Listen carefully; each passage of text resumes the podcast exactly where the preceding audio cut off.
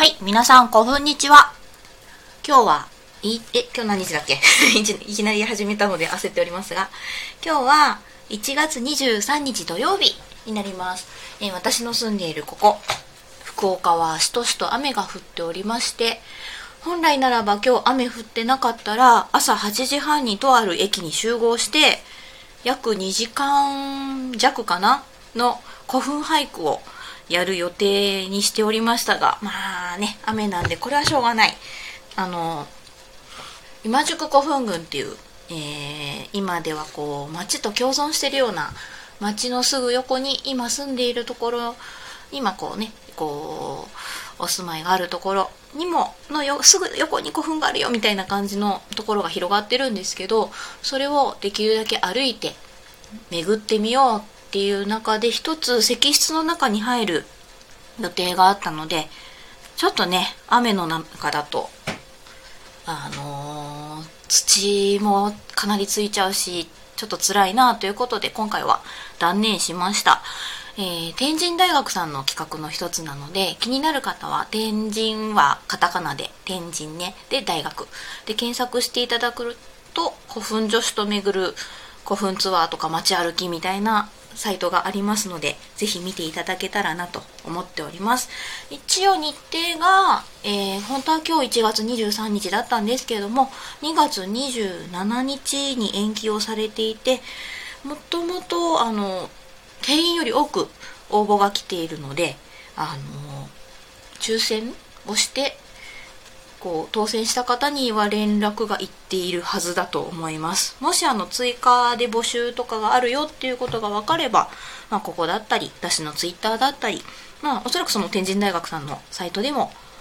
あの何載ってくると思うので気になる人、まあ、まず福岡市内とかに住んでないと難しいかなとは思うんですけども今回あの朝早くからやろうってなってたんですけど次2月27日の場合はお昼過ぎからやる予定にしてますので早起きっていうこうリスクは回避されてるかなと思います。みんなでねちょっと古墳の石室入ったりとか、まあ、ちょっと長いけど今実際人が住んでいる中にこんな身近に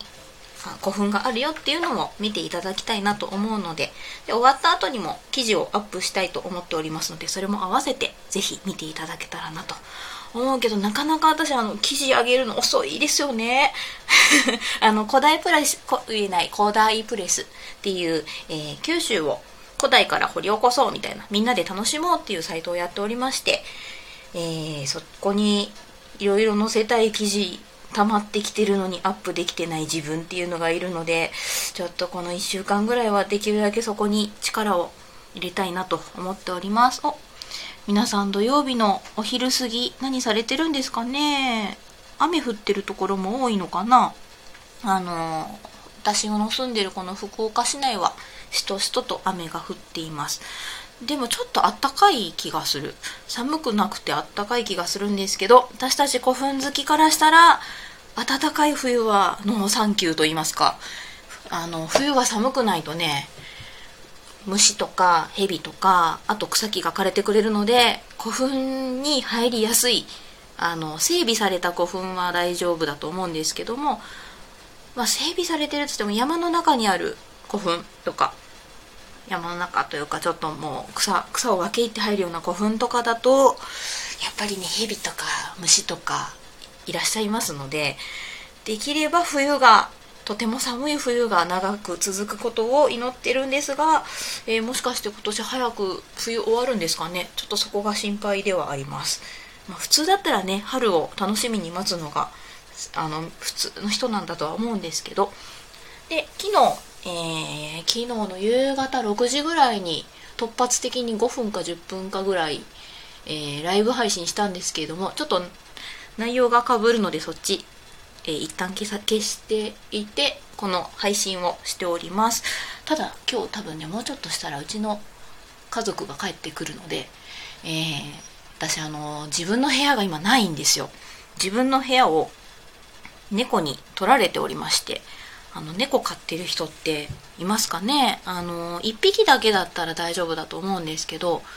うち3匹いまして。おかおるこさんこんにちは。古墳女子いいですね。ありがとうございます。わかりやすいですよね。古墳女子っていうとね、まあ、いつまで女子というのか問題的なものが出てくると思うけどちょっとそれは置いといて。今は女子と名乗らせてください、うん、でそうそう。今うち猫が3匹いまして。1匹はもう15歳かな？大阪の、えー、難波というところの溝に落ちていたというのを保護した猫です。であと2匹は56年前に福岡のお山で拾ったんですけどそれもまあちょっと古墳探しに行った。古墳探索の中で拾った猫なので古墳猫って呼んでるんですけど多分兄弟の猫。この3匹がこう一緒にいられないというか多頭飼いあるあるなんですけど最初の方は仲良かったんですけど途中から本気で、まあ、男の子たちなので喧嘩を始めたりもうなんかこうありえないぐらい血出るぐらいの喧嘩したりとかし始めて。でそれは一番おじいちゃんである15歳のトラ君っていう猫がいるんですがその子にはやばいなと。あの命に短くしてしまう可能性があるということで今私の部屋をトラ専用にしております。でご飯をあげる時に子猫たちはちょっとケージに入れてご飯をあげてでその間トラ君は私の扉部屋の扉を開けて自由にうろうろしてもらってそしてご飯が終わったらトラ君は私の部屋に戻っていただき猫たちはまた自由にするみたいな感じのなんかこうゲームみたいなちょっと、ね、猫の部屋を猫を喧嘩させないゲームみたいな日々を過ごしているので自分の部屋がないんですよね。なので、えー、私の配信は夫が帰ってくると自動的に終わるというような ものになっています。なんかねなかなか毎日できないのがとても悲しいんですけれども。そう。というような。で毎日こう古墳関係のことっていっぱいあるんですけどうーんこの間サムライズかっていう古墳を再発掘するっていうニュースを見てめちゃめちゃテンション上がったけども多分普通の人というかね一般の人は再発掘とはみたいな感じだと思うんですけど世の中にある古墳って全て発掘され発掘して調査が終わっているとわけではなかったりとか未未未調査のままそのまま置いとくことが残すってことだったりとかするんですよね。あのもうそのまま今残っているそのままにしておく方があのちゃんと保護しているって考えるっていうところもあって発掘ってやっぱり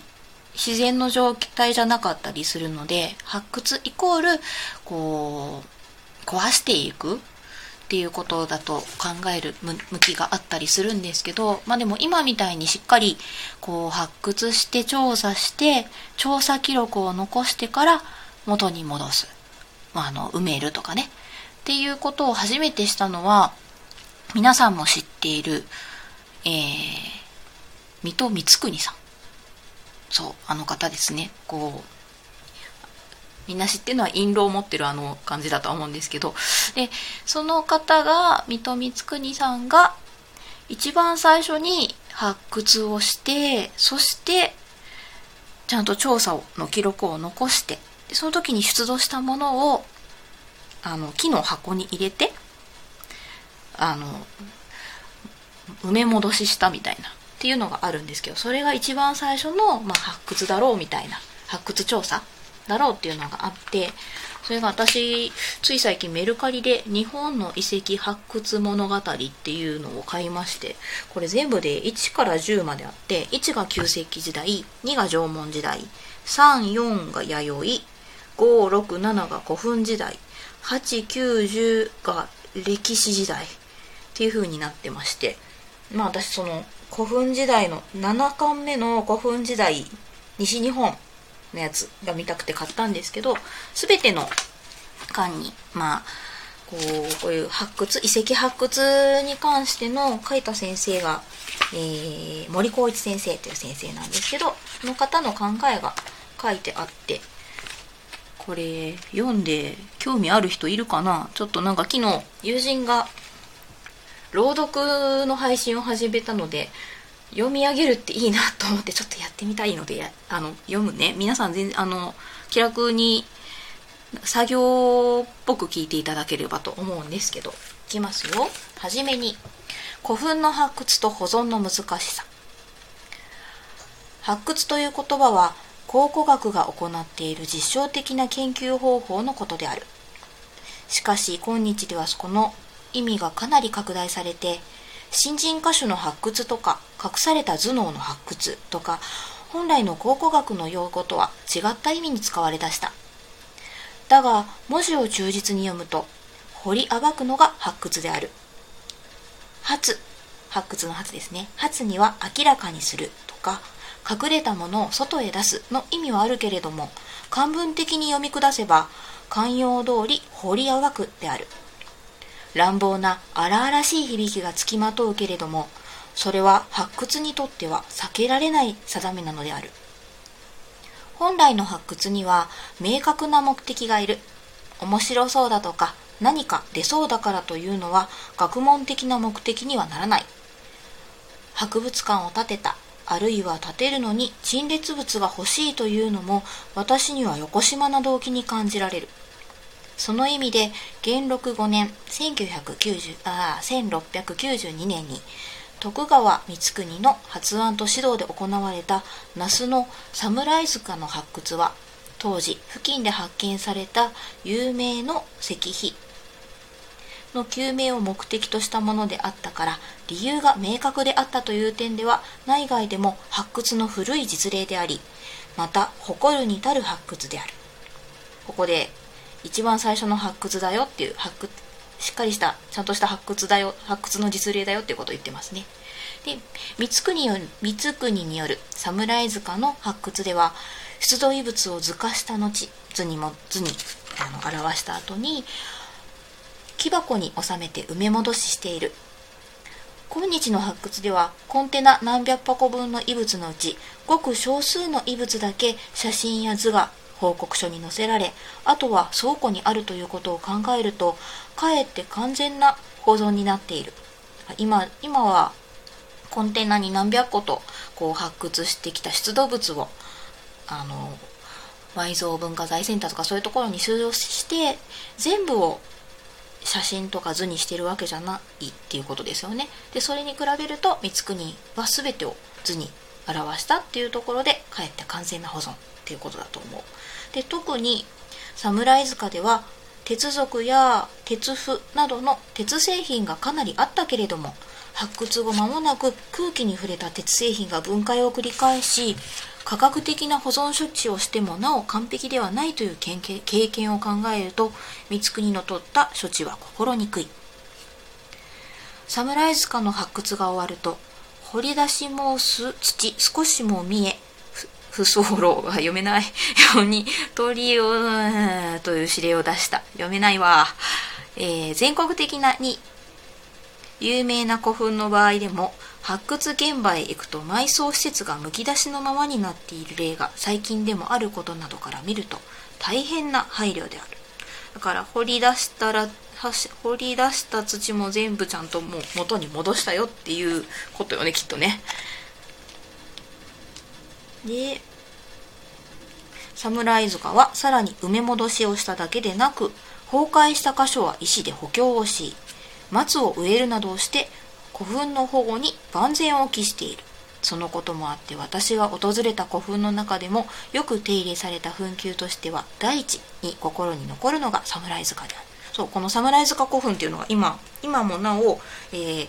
一番美しい古墳一番美しい前方後円墳って言われるらしいのでいつか行ってみたいなと思っている古墳です。でこのように侍塚の発掘は動機といい発掘そのものの進行といい発掘後の保存への配慮といい今日においてもなお結出した手本と言っていいがそれでも同じ発掘は一度限りしか行えないしそうね一回発掘して調査して埋め戻ししてでしたけどもままだやっちゃうとこう鉄とかも空気に触れてどんどんこうバラバラになっていったりっていうのもあるからですね。で、以下に外観上は元通りに埋め戻しをしてもそこの部分の考古学的状況を破壊していることには変わりがないのである。だから1900お夫が帰ってきたではここで一瞬終わりますではさようなら